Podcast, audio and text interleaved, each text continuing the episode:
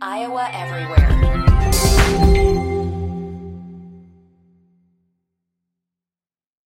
Another day is here, and you're ready for it. What to wear? Check. Breakfast, lunch, and dinner? Check. Planning for what's next and how to save for it? That's where Bank of America can help. For your financial to dos, Bank of America has experts ready to help get you closer to your goals. Get started at one of our local financial centers or 24-7 in our mobile banking app. Find a location near you at bankofamerica.com slash talk to us. What would you like the power to do? Mobile banking requires downloading the app and is only available for select devices. Message and data rates may apply. Bank of America and a member FDIC. When you need mealtime inspiration, it's worth shopping Kroger, where you'll find over 30,000 mouthwatering choices that excite your inner foodie. And no matter what tasty choice you make, you'll enjoy our everyday low prices, plus extra ways to save, like digital coupons worth over $600 each week. You can also save up to $1 off per gallon at the pump with fuel points. More savings and more inspiring flavors make shopping Kroger worth it every time. Kroger, fresh for everyone. Fuel restrictions apply. All right, boys, it's game day. Let's go. Let's go. Big game. Got a big game today. My package has arrived. Oh, sweet.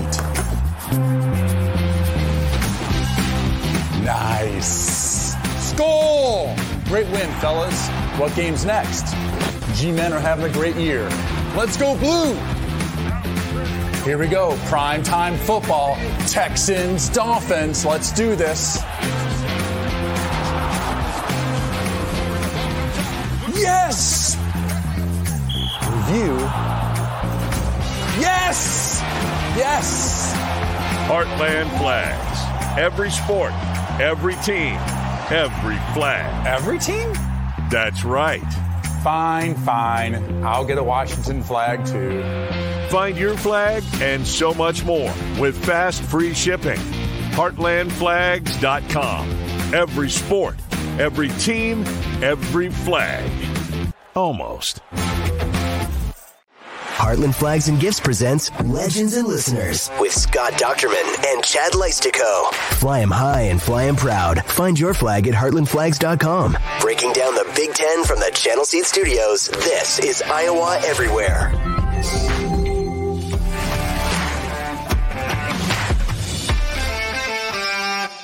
Hey, Hawkeye fans, Big Ten fans, and Iowans everywhere. Welcome into the Channel Seed Studios for episode 18 of Legends and Listeners here on the Iowa Everywhere Network. Chad Leistikow here of the Des Moines Register, along with the esteemed Scott Dochterman of The Athletic. Scott, we've been doing this together now for about four months. Uh, cannot really imagine a more eventful four months of content and thankful for Iowa Everywhere for bringing us together in this platform. Uh, we started around the time of Cade McNamara's uh, open practice injury. And uh, boy, a lot has happened since then, has it not? And we've made it to the silly season in college football. And there's still plenty of drama we can talk about today. Yeah, you're, you're right on here, Chad. I mean, thinking back to that open day, opening day practice or the kids' day practice, and I'm like, oh man, we've already had enough drama for this year, haven't we? With the gambling stuff, with realignment, with the drive for 325, and now we've got this. And little did we know that it would actually become more eventful during the course of the season when it came to things like that. And here we are on uh, on the eve of you know within two weeks of Christmas, and it's just it never seems to stop. Yeah, I mean the invalid fair catch, you know, the drive to the uh, Big Ten championship game, all the injuries, uh, the Brian Ferentz firing. I mean, it's uh, we've been over it over and over, but it really is. It has been like a, an unprecedented type of season to cover, and we've got guess what? We got more to talk about today. But before we start, Scott, I want to remind folks that Legends and Listeners is brought to you every week by Heartland Flags and Gifts, which offers free shipping anywhere in the U.S. and always has fresh products near uh, nearly every sport, every team, and every flag. Visit our good friends online at heartlandflags.com or in store at 3719 Southwest 9th Street in Des Moines. Uh, what do we got tonight on the NFL? Raiders Chargers with a bunch of backup. we got a former Big Ten quarterback and a former North North Dakota State quarterback uh, dueling it out tonight, right? And both of them had beaten Iowa. Um, oh no, that's you know, right. Easton Stick did in 16, and uh, Aidan O'Connell has uh, well, you know, at least when they were number two in the country. So, uh, but right. either way, there's uh, you know what a perfect time to, to load up on a flag. You know, we got with free shipping this time of year. Get that uh, uncle, dad, son in your life. Yeah, for sure. Yeah, good. Uh, but uh, the potential NFL MVP never beat Iowa, by the way. Brock Purdy. Um, yeah. Uh, after all the drama, Scott, we've we've kind of hit a I don't want to say a pause in uh, Hawkeye football, but uh, there is a little bit of a lull here between the Big Ten championship and the Citrus Bowl. There's certainly a lot going on behind the scenes, uh, but there's it's really sort of a wait and see type of mode. I guess how would you describe it? We're kind of the what we're uh, dealing with right now in, in Hawkeye news it's like a colic for a baby. You know, we got a bunch of gas bubbles right now, and none of them want to come out, and we're got a stomach ache. Uh, you know, there's just we've got so much going on, but there's nothing to really report that's got any kind of meat or anything behind it. It's just a bunch of bubbles. So, um, you know, whether it's the OC and you know, I made my way to the airport last night, Chad, and waited and waited and didn't see anybody. So I didn't put it out on Twitter or didn't write about it, you know. And so um, went there, and then we, you know, the portal and how many scholarships are available now to how many people. I mean, it's we're just kind of paralyzed waiting for this, and none of us dare take a day off because you know that that could be the day that we've got, you know, news coming out of our ears. Exactly. Um, yeah, one thing we obviously we will get to some offensive coordinator discussion later, but I wanted to start us off, and we agreed we would start here. Uh, uh, a piece you wrote in the Athletic this week, uh, kind of about the roster squeeze uh, with Hawkeye football right now. Um, Hawkeyes are up against it in scholarships. Uh, they really, you know, don't have a lot of exits in the portal. I mean, everyone you know knows the names that are leaving. You know, Diante Vines, Ontario Thompson, Joe Labas, uh, Brendan Diaz Fernandez, but that's it pretty much of scholarship guys. So they're pretty full, Scott, and uh, you know the there's no there's no no portal incoming movement because the priority is retaining potentially fifth and sixth year guys that have NFL decisions, or maybe even fourth year guys, or maybe even third year guys. But um, so let's kind of start there. Where do you want to start? Because you you uh, maybe give a little quick recap of what you wrote about. Uh, hopefully, folks read it at the Athletic. But uh, you've got the count at 84 scholarships before we get into decision time. Now there are some some big names that certainly could peel off that 84 uh, and lower that number, but it is a you know, you only get 85. So, uh, mm-hmm. how would you kind of frame where things stand uh, as Iowa, you know, is in a really pivotal roster crafting time? Yeah, and once uh, Australian punter signs, and he'll actually be on campus in uh, in we just don't know his name yet in January, um, then it's full. So that's kind of a scary part for Iowa is to look at um, where do things stand. And I mean, I think let's start kind of with the big picture, and that is um, once punter his name is on paper tomorrow or next week, I should say, then there are 21 players coming in. That fills them to 85 scholarships. They have nine players that either have the potential for an extra year or could obtain a waiver for next year. Now, this does not include the, the 85 does include, I should say, Luke Lachey um, and Cooper DeJean, who have NFL decisions to make. Um, and so maybe that peels off a couple of numbers there. But um, really, when you're looking at the the nine, you've got to you've got to prioritize them. You can't. It's it's just not going to be a situation where everybody's going to get a scholarship because they want it. It's because you've got to figure out what's available and take advantage of it. And I mean, you know, I, I don't know where I would start. I would start with 1A and 1B to me, which is Nick Jackson and Sebastian Castro. I mean, I think if they want to come back, you make sure they come back. You'll find whatever way you want to. And then and then after that, I think Jermari Harris and maybe Erick All would be in that close to next tier category. And then then there's Nick Jackson who could obtain a waiver potentially from the NCAA for um, losing the last couple of games of his you know Virginia final season two years ago because of that horrific shooting there. And then then there are others like Quinn Schulte, a two year starter. Um, Kyler Fisher was a part-time starter and a, and a sub-package guy. On offense, you have Nick DeJong, who played a lot and started a lot of games, and and finally uh, Dejon Parker, who never really got to see much action, but um, you know has, still has that extra year. So you look at all those guys, Chad, and and you look at the spots. I mean, you know, right now they're that would be 94, you know, 94 players. So you're gonna you're gonna lose some guys here out of this. Yeah, I think just to uh, clarify, initially off the top, you said Nick Jackson, you said him again. So I assume oh, we're talking about Jay Higgins. We're talking Jay about Jay Higgins. Yeah. yeah. yeah, Jay Higgins is is in the one and one A camera. That's okay. Yeah. So, so just so folks listening, watching this, understand Higgins, all those you know Higgins, uh, Castro, you know those types of guys are not in the 85. So you have to mm-hmm. add a scholarship to bring one of them back, or an Erick All, something like that um, yeah, let's. I mean, I think that's uh, we talked a lot about that a little bit on Hawk Central last night. Um, but I think I think you're spot on there because uh, you have to start with Jay Higgins. Uh, you have to kind of take if you're Iowa coaches or Tyler Barnes or Kirk Ferentz, whoever is, you know, you know, managing the numbers here. Um, you got to start with the, the best players. So you know, if Jay Higgins comes back, like, well, you know, sorry, Nick Jackson. Even maybe even as good as he is, maybe he you don't quite have room for him.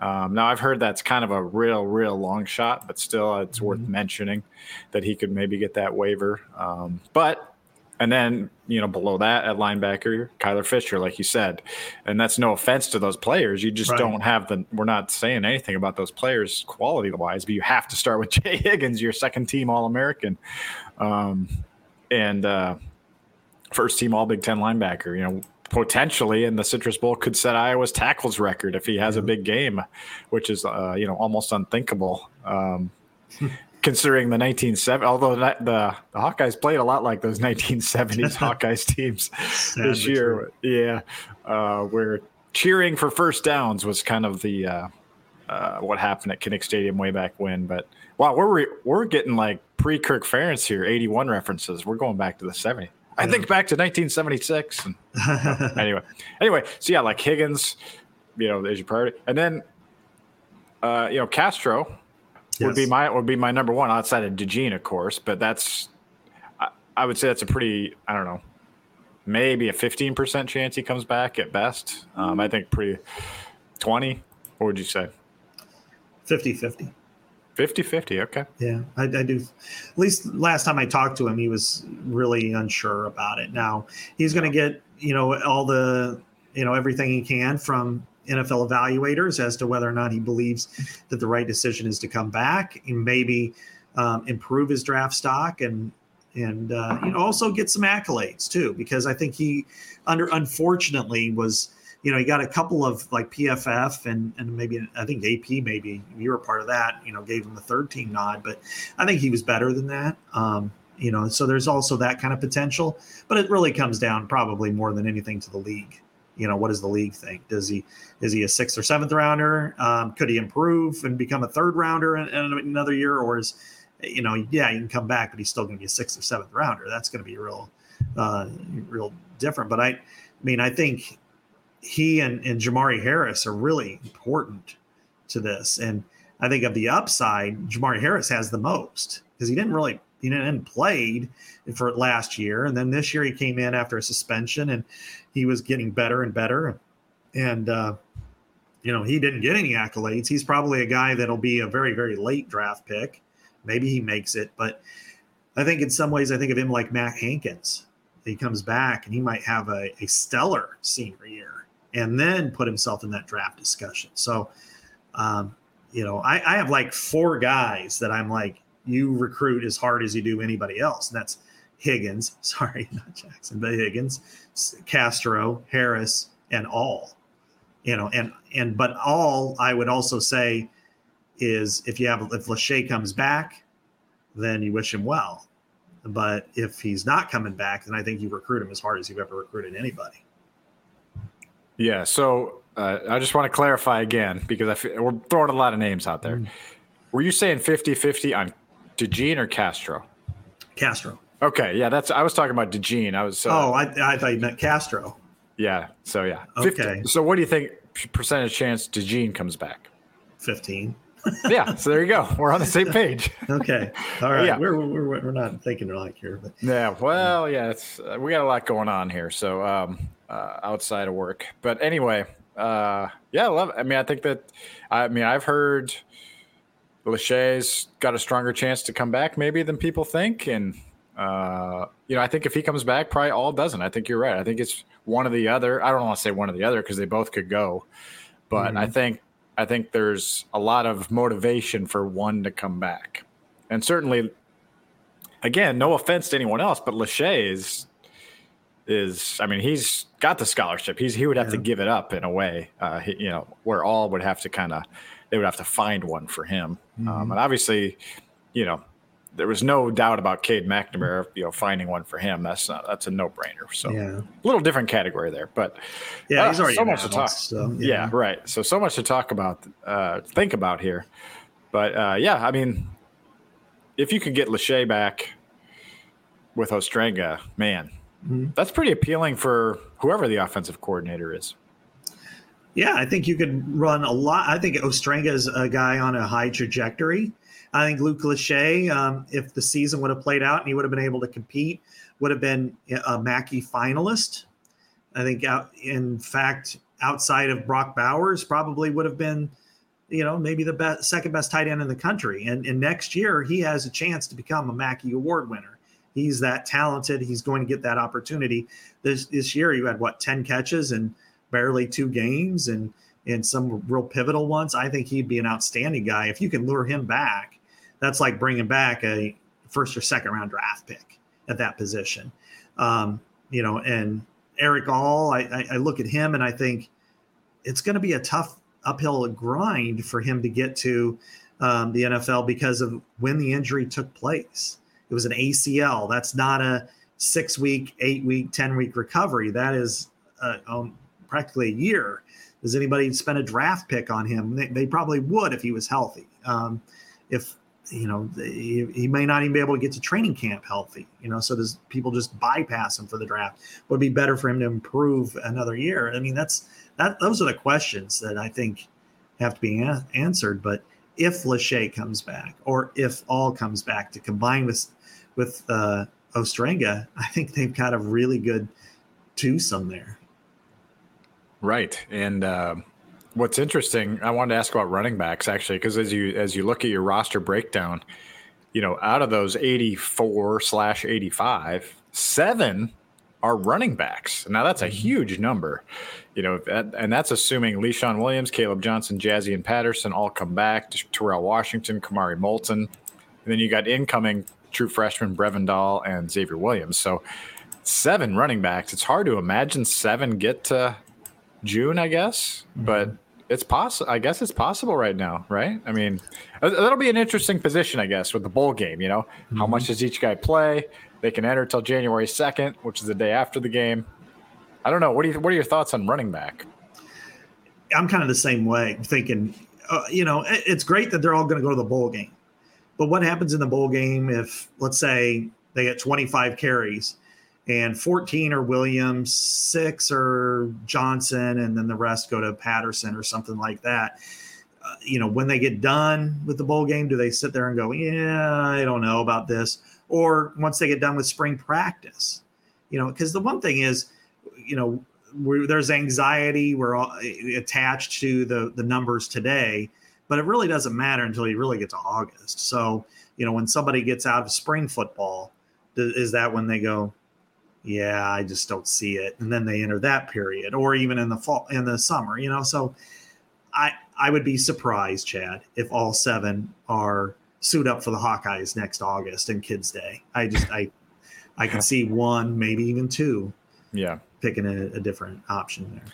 Sure, uh, that's a really good point you made, and I I'm glad you articulated that because I think it's important to say is that yeah, I mean most of these true freshmen aren't going to be here until June, so you've got time to uh, you know, for current scholarship guys to weed themselves out of the program. And that's, again, not in a bad way. Mm-hmm. But they're also, at some point, Scott, and maybe we should have this conversation too before we move on, is just at some point, they're, you, you know, if you're Kirk Ferentz or whatever, you may have to have some heart to hearts with guys that are, you know, and I'm not. I don't know if I want to really throw names out there because it's not fair to the kids, but kind of dead weight in terms of the 85 scholarships, right? Yeah, you have to. In today's world, Chad, when we're talking about players have more options and opportunities than ever before. I mean, now there's the court case where the, the portal is wide open again for everybody, no matter if they transferred or not. Now you have to look at all the people on your roster and evaluate if you're a third year player and you've been hurt or you've been lapped and there's other players coming in that probably have the opportunity to jump ahead of you to be second you know if you haven't hit the depth chart and you're entering year three you've got your clock's ticking. And that could be you know medical scholarship. And that could be you know one of the good things iowa has always done has been very real with their players and telling them they already know kind of where they stand. But you know giving them that nod of we could probably help you out if you want to go somewhere else um, I'm just telling you exactly where things stand. You are the eighth linebacker right now, and we have others coming in, and we could have other people who are coming back potentially. You know, do you want it? If you want to continue to fight, we'll support you and you compete. But it might be, you know, if you want to play, it may not come here in, in this year or ever. Yeah, great point. And there are certain positions where you can kind of wait till May. A running back is definitely one of them where you don't necessarily need to learn every intricacy of an offense yeah. or even uh, maybe even a defense potentially if you're a, a linebacker or something like that. And, you know, maybe going to go sp- play some special teams and fight for a backup spot at a MAC school or whatever. Mm-hmm. Um, you know, so there's there's potential for movement there. The one, the other position I wanted to like look at just quickly before we move on is offensive line. I mean, gosh, mm-hmm. they have they only lose Rusty Feth for sure. Probably, I mean, I did ask Kirk about Dajon Parker toward the end of the season. I said, "Is he possible for medical?" And he's like, "No, not really." So, I don't think he would come back. Probably not in the pecking order. And Nick yeah. DeJong. Same with Nick DeJong. I mean, you would think it's time to move on for him, probably just because yeah. of the numbers you've got. Yeah. But even then, you got 18 guys. That's a big number for offensive line right now. Well, exactly, and and and part of it is you've got kind of a, a, a weird um, diagram, you know, or something. You've got four guys who are going to be seniors, and all of them started games this year. So you're not going to try to push it out, you know, or nudge out Mason Richman, Connor Colby, Logan Jones, Tyler Elsbury. You know, now I could see Elsbury, you know, just speculating, and he, and he did talk about this a little bit a few weeks ago. Just you know, you start to wonder about your clock and and how if you're going to play or not. And but he's he's been a productive player, so maybe he'd want to stay and compete for a guard spot or maybe center or something. But then you had four incoming guys uh, who are f- true freshmen now, and then you have four more incoming guys. You know, and so then you start to look in the middle there, and Jennings Dunker starter. Beau Stephens was tra- trajectory is there as a, has been a player. Then there are four others that I think you you got to wonder. You know, just simply numbers game. I mean, that you don't you hate to mention them and throw them out there, and but you know a couple of them have been hurt. You know, one of them is the backup left tackle, and and another one isn't on the depth chart. But that's it's a strange number. It wouldn't surprise me if one maybe two, decides to seek other opportunities based on the situation. Potentially a medical scholarship, I would say, for one of them. Yeah, right. Uh, good stuff. Well, I mean, again, check out that article. That the names are, it gets you familiarized with the roster, gets you ready for the off season ahead, mm-hmm.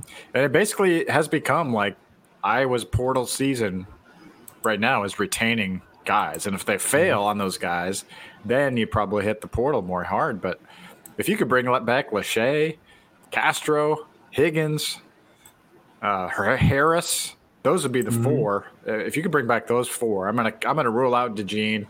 Yeah. Uh, I mean, if you can bring back those four, they can they'll find room for them by by May scholarship wise. Mm, sure. I, I think so.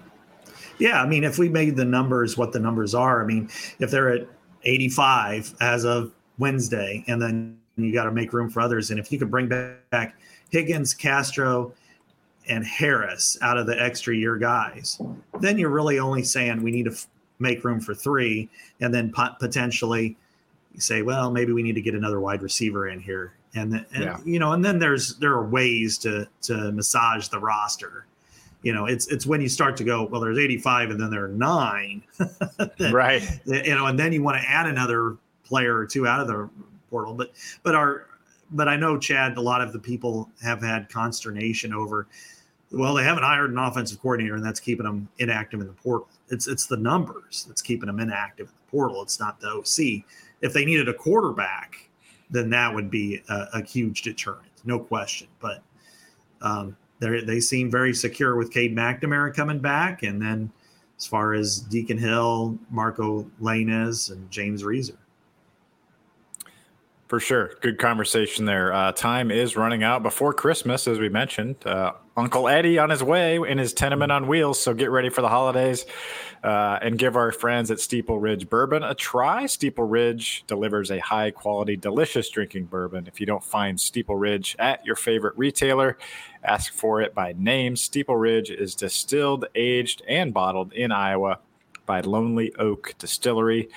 Uh, let's get into some offensive coordinator discussions, Scott. Uh, it was funny to see some Scott Frost conversation yesterday. I can definitively say that's not a possibility, but mm-hmm.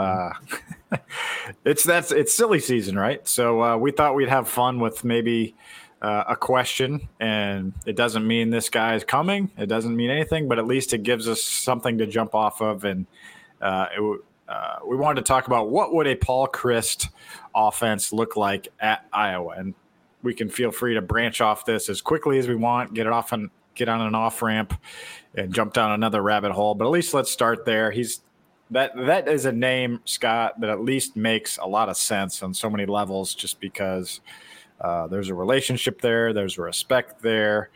You almost, I guess, feel like you would be catching him at a good time in a way if you're Iowa because it was not like he was doing a bad job at Wisconsin. It was just a a matter of circumstances, right? I mean, and um, you know, gets fired mid-season last year, so he's available.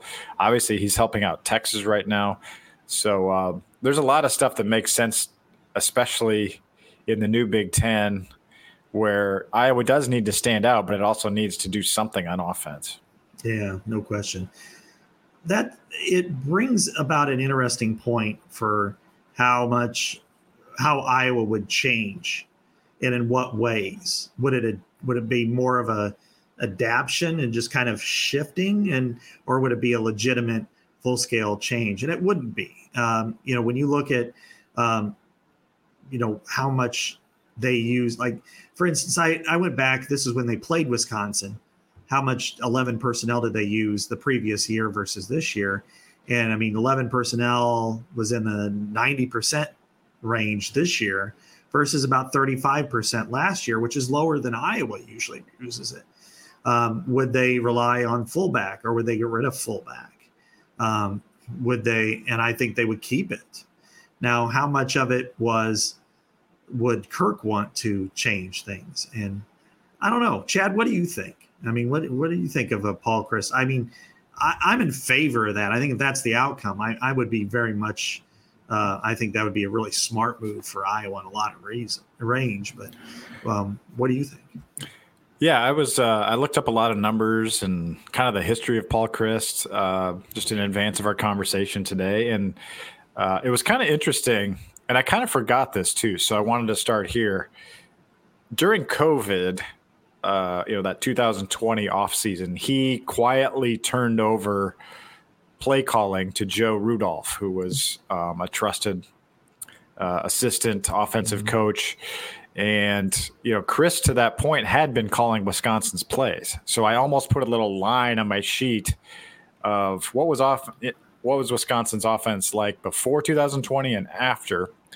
And obviously, Jonathan Taylor makes a big difference. Mm. yeah. And I think, you know, I think Mel Tucker got the $95 million contract because he had Kenneth Walker mm-hmm. for one season, you know? Right. So a running, you know, a really good player does make a difference. So, you know, you would have to kind of separate that. But his offenses in you know 2017, 18, 19 were almost exactly what you would want if you're Kirk Ferentz. Uh, I think. I mean, they were number. So let's look at 2019.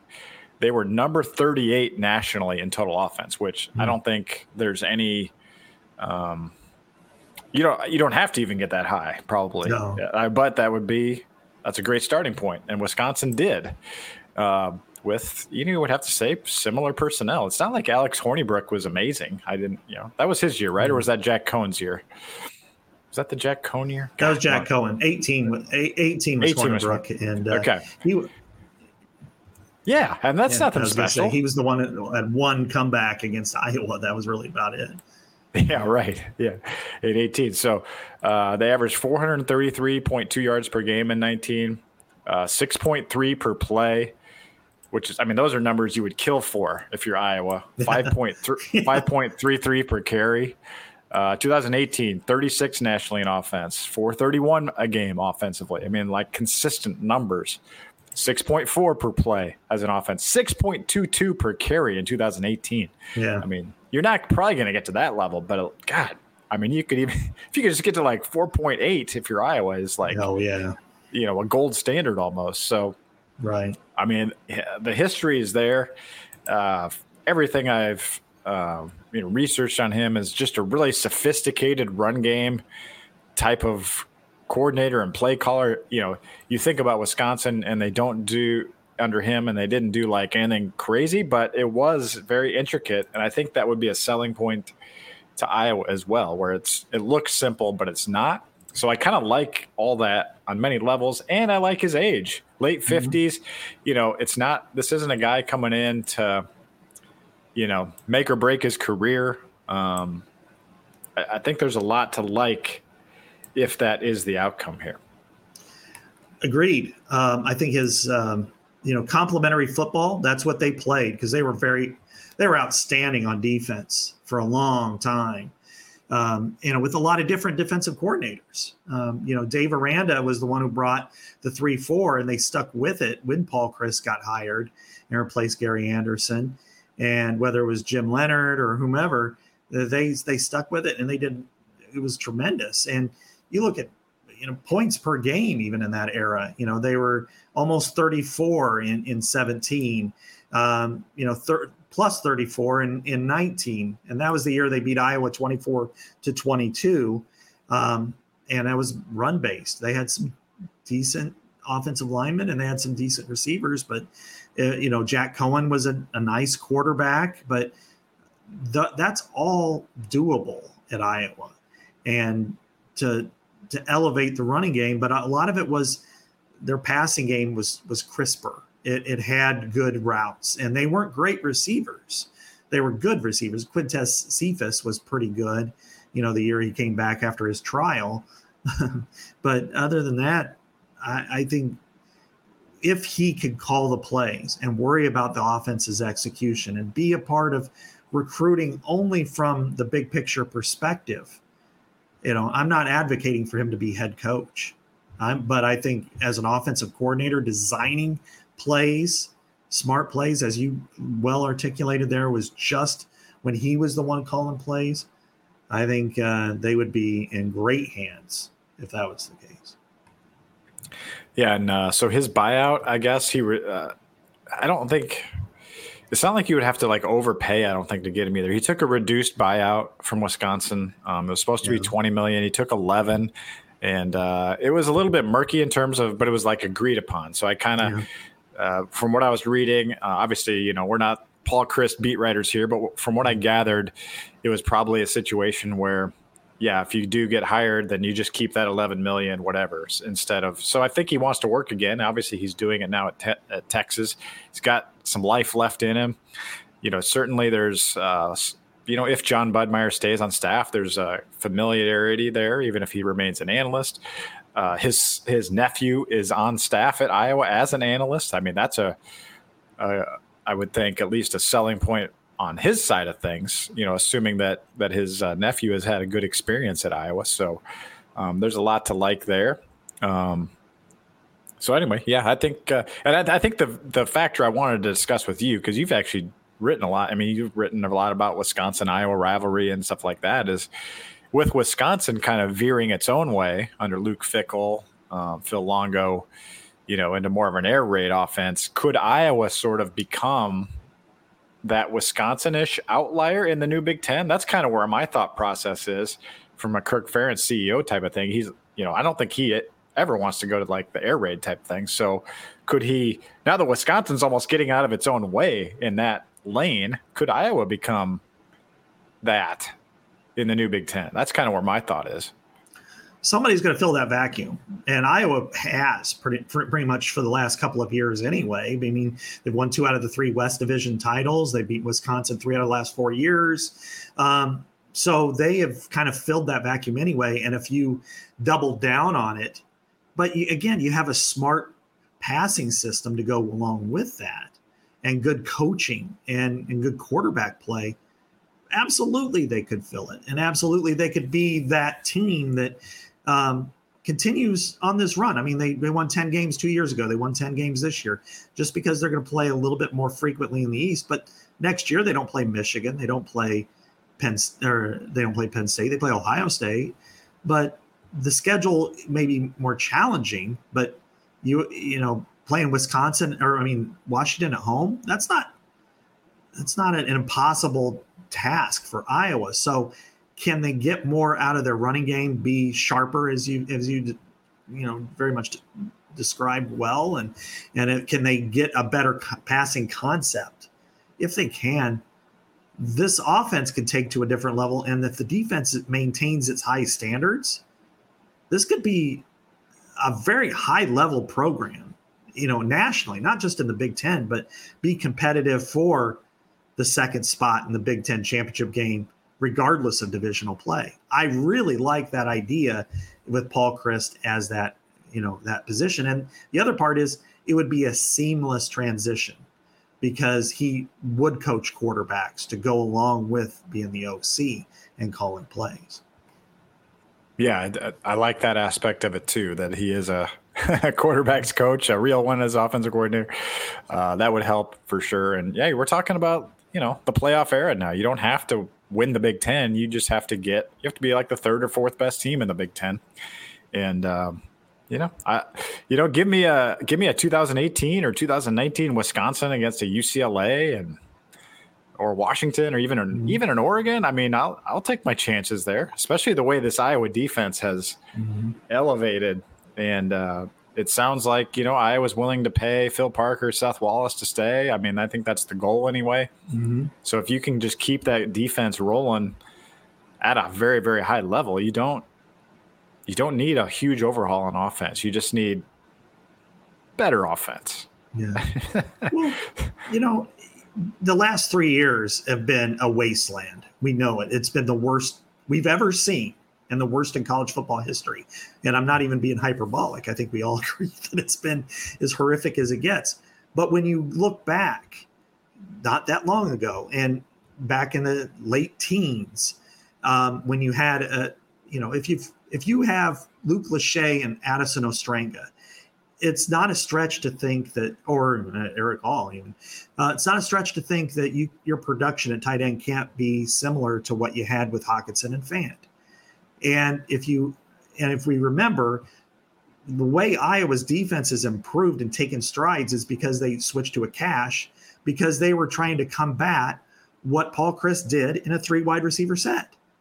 I mean, that's how they beat Iowa. And that's what prompted Phil Parker to say, we got to do this full time.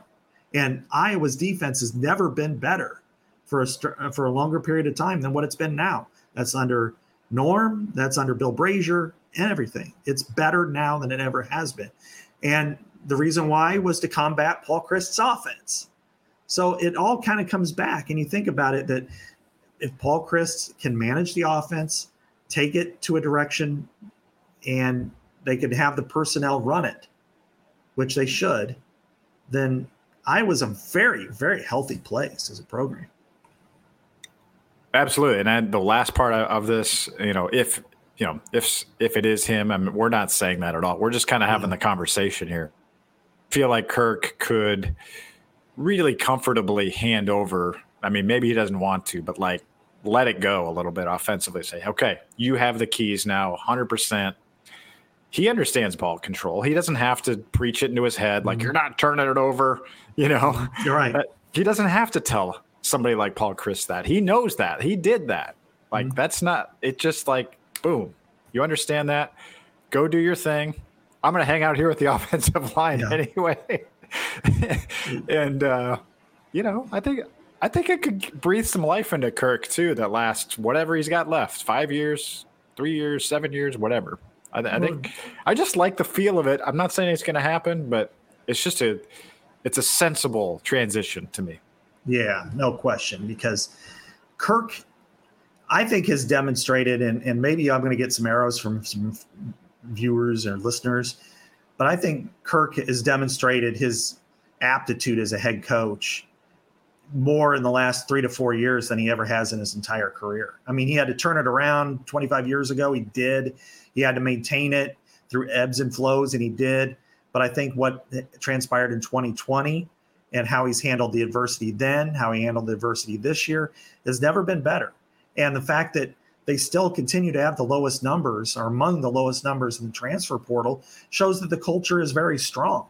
But the offense needs a revamp. And I think once they go through with that and they have a have somebody like Paul Chryst come in, that I think uh, it could go to an, a higher plane than it ever has been before. Excuse me. Uh, I, I, keep coming up with new points, but the last thing is just like if if you are Paul Chryst, I mean, there the way college football is changing, there aren't necessarily a lot of natural homes for you anyway with, yeah. with what your expertise is. So Iowa just fits from his side of things too. I feel like so. Uh, again, I've never covered Paul Chryst. Uh, you know, other than at Big Ten Media Days, asking him a mm-hmm. question or two, but uh, I think I asked him about Budmayr a couple of years ago. Yeah. Uh, my probably the last time I talked to him, and mm-hmm. uh, so uh, anyway, fun conversation. Any other offensive coordinator thoughts? We just talked about one yeah. guy there, but anything else on your mind uh, as as we kind of monitor things uh, from our seats? Well, you know, to give full credit to uh, one of our friends and colleagues, Tom Kakert. He listed three that, and uh, you know, those names have been bantied about. And the other two, Andy Ludwig and and Joe Philbin. I think Joe Philbin would provide similar type of strength to the Iowa program. I mean, people think, oh, he's just trying to get the band back together again. I that would not be the case with Joe Philbin. I mean, he has been an NFL head coach. He's been an offensive coordinator for a long time. And then people, well, he didn't call plays. Yeah, I'm not going to get too hung up on that part of it. He did a little bit, um, but he, you know, he's also with Aaron Rodgers and and Brett Favre even, and and I think both of them are more than capable of changing the play at the line of scrimmage and performing well doing it. So to, to get, have confidence for those people have confidence in him, I think he would be a, still a very solid hire, and and he understands Kirk too. He's been here, and he could bring in some NFL ideas that, uh, but he's also well versed enough because he's an analyst now at Ohio State to understand the college game that you can't just have a, a playbook the size of one of my manila folder, you know, my uh, three ring binders back here of all these th- things. Um, and the other one, Andy Ludwig, I think that I would be very surprised with that. I mean, you're talking about a guy who's making more than Phil Parker right now, currently. He's run a terrific offense at Utah. He's from Utah. His son played at Iowa for three years. Uh, Joe Ludwig was a fullback, a backup fullback for three years. Um, he was offensive coordinator at Wisconsin before Paul got there. Um, and then I think he came back for a little bit of a short period of time. I think to pry him away from Utah might be a little challenging, um, but worth the conversation. But I think if you're ranking probability with potential, um, I think either Philbin or or Chryst would be, if not home run hires, they're certainly getting runners to, to the plate and, and scoring runs. Yeah, my my preference would definitely be Chryst on the on those two. Uh, Ludwig, like you said, kind of a long shot, but that would be another good fit because they use their tight ends really well, know how yeah. to use them, uh, make the most out of their offense, rely on a good defense. Uh, all about stability at Utah. You know, there'd be a lot of seamless mm-hmm. transitions there. Plus, he knows the Pac-12, and yeah. you got four new opponents coming in. From that, and you're playing two of them next year, yeah. and another one the next year, and another one the next year. So, yeah, right. Um, so uh, there's a little bit. Of, I mean, that's a little bonus, I guess, there. And I guess today's, you know, today's message board name is Klint Kubiak of the 49ers. So, um, you know, I'm sure that's, uh, you know, fodder, you know, for people to chew on. But I'm not. I'm not thinking that's a possibility. No, that's that's the path that you've got to caution yourself against. Mm-hmm. I mean, because now Klint Kubiak is uh, the son of Gary Kubiak, who's been a longtime NFL offensive coordinator and head coach. Uh, he's worked for Kyle Shanahan, so you know that the verbiage is going to be like 15 German words in a row, you know, which will which will stretch from one end of the building to the other. But and he's got a great mind for it. We've heard good things about him, but coming to Iowa, is that a good move for him? And how much would Kirk say, nah, we can't do it that way here. It doesn't work here. We can't do this.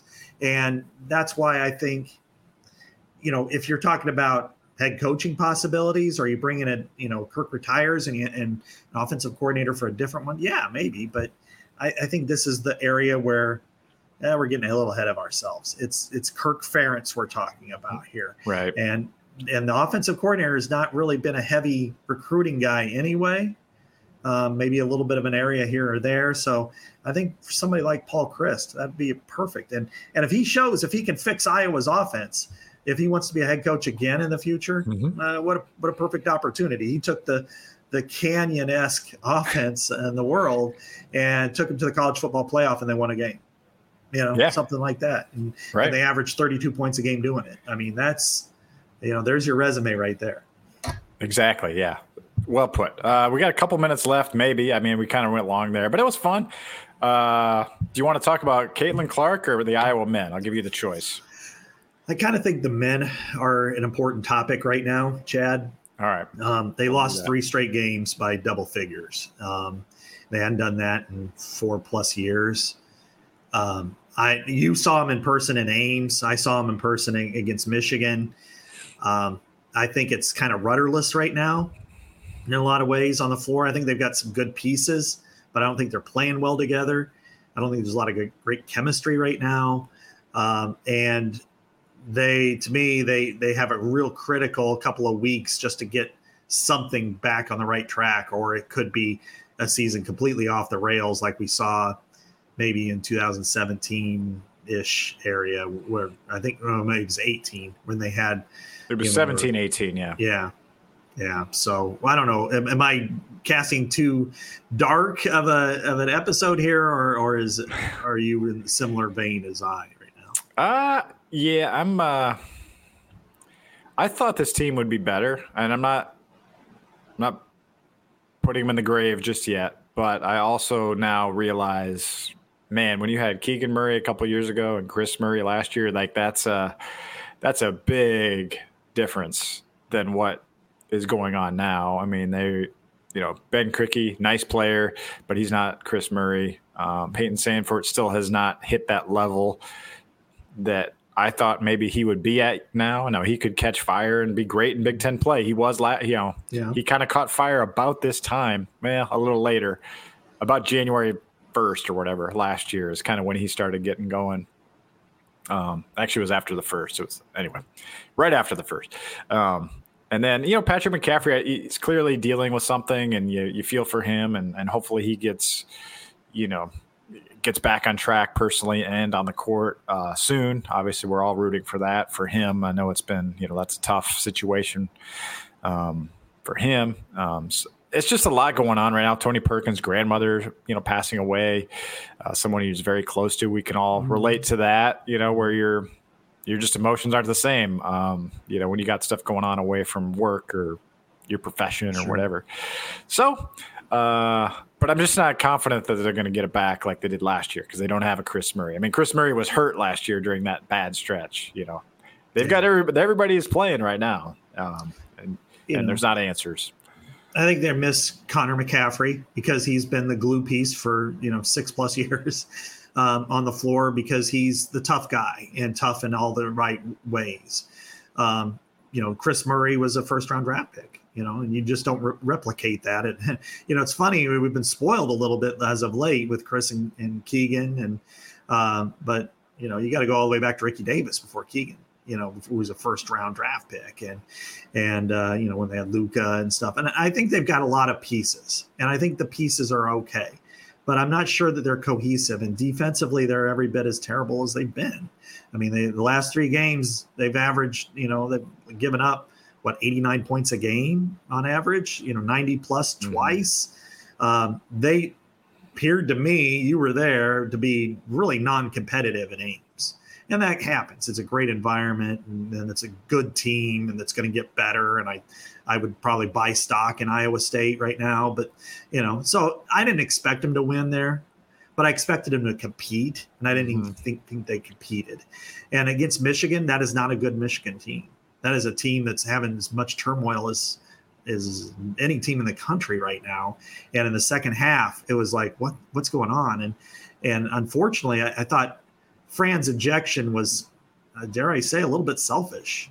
I mean, the, the technical was one thing. That was, you know, I understand arguing that call. That that was you got to charge up your team, but getting kicked out with a young team that could really use some leadership at that point in that game, I, you know, and and they weren't totally out of it, and uh, but to leave the court, and, you know, you leave it up to your guy. I, I thought that he needed to be better than that. So I'm just not sold that they get the mojo back. I think there's a lot of teams that are a little bit better than they are in the Big Ten.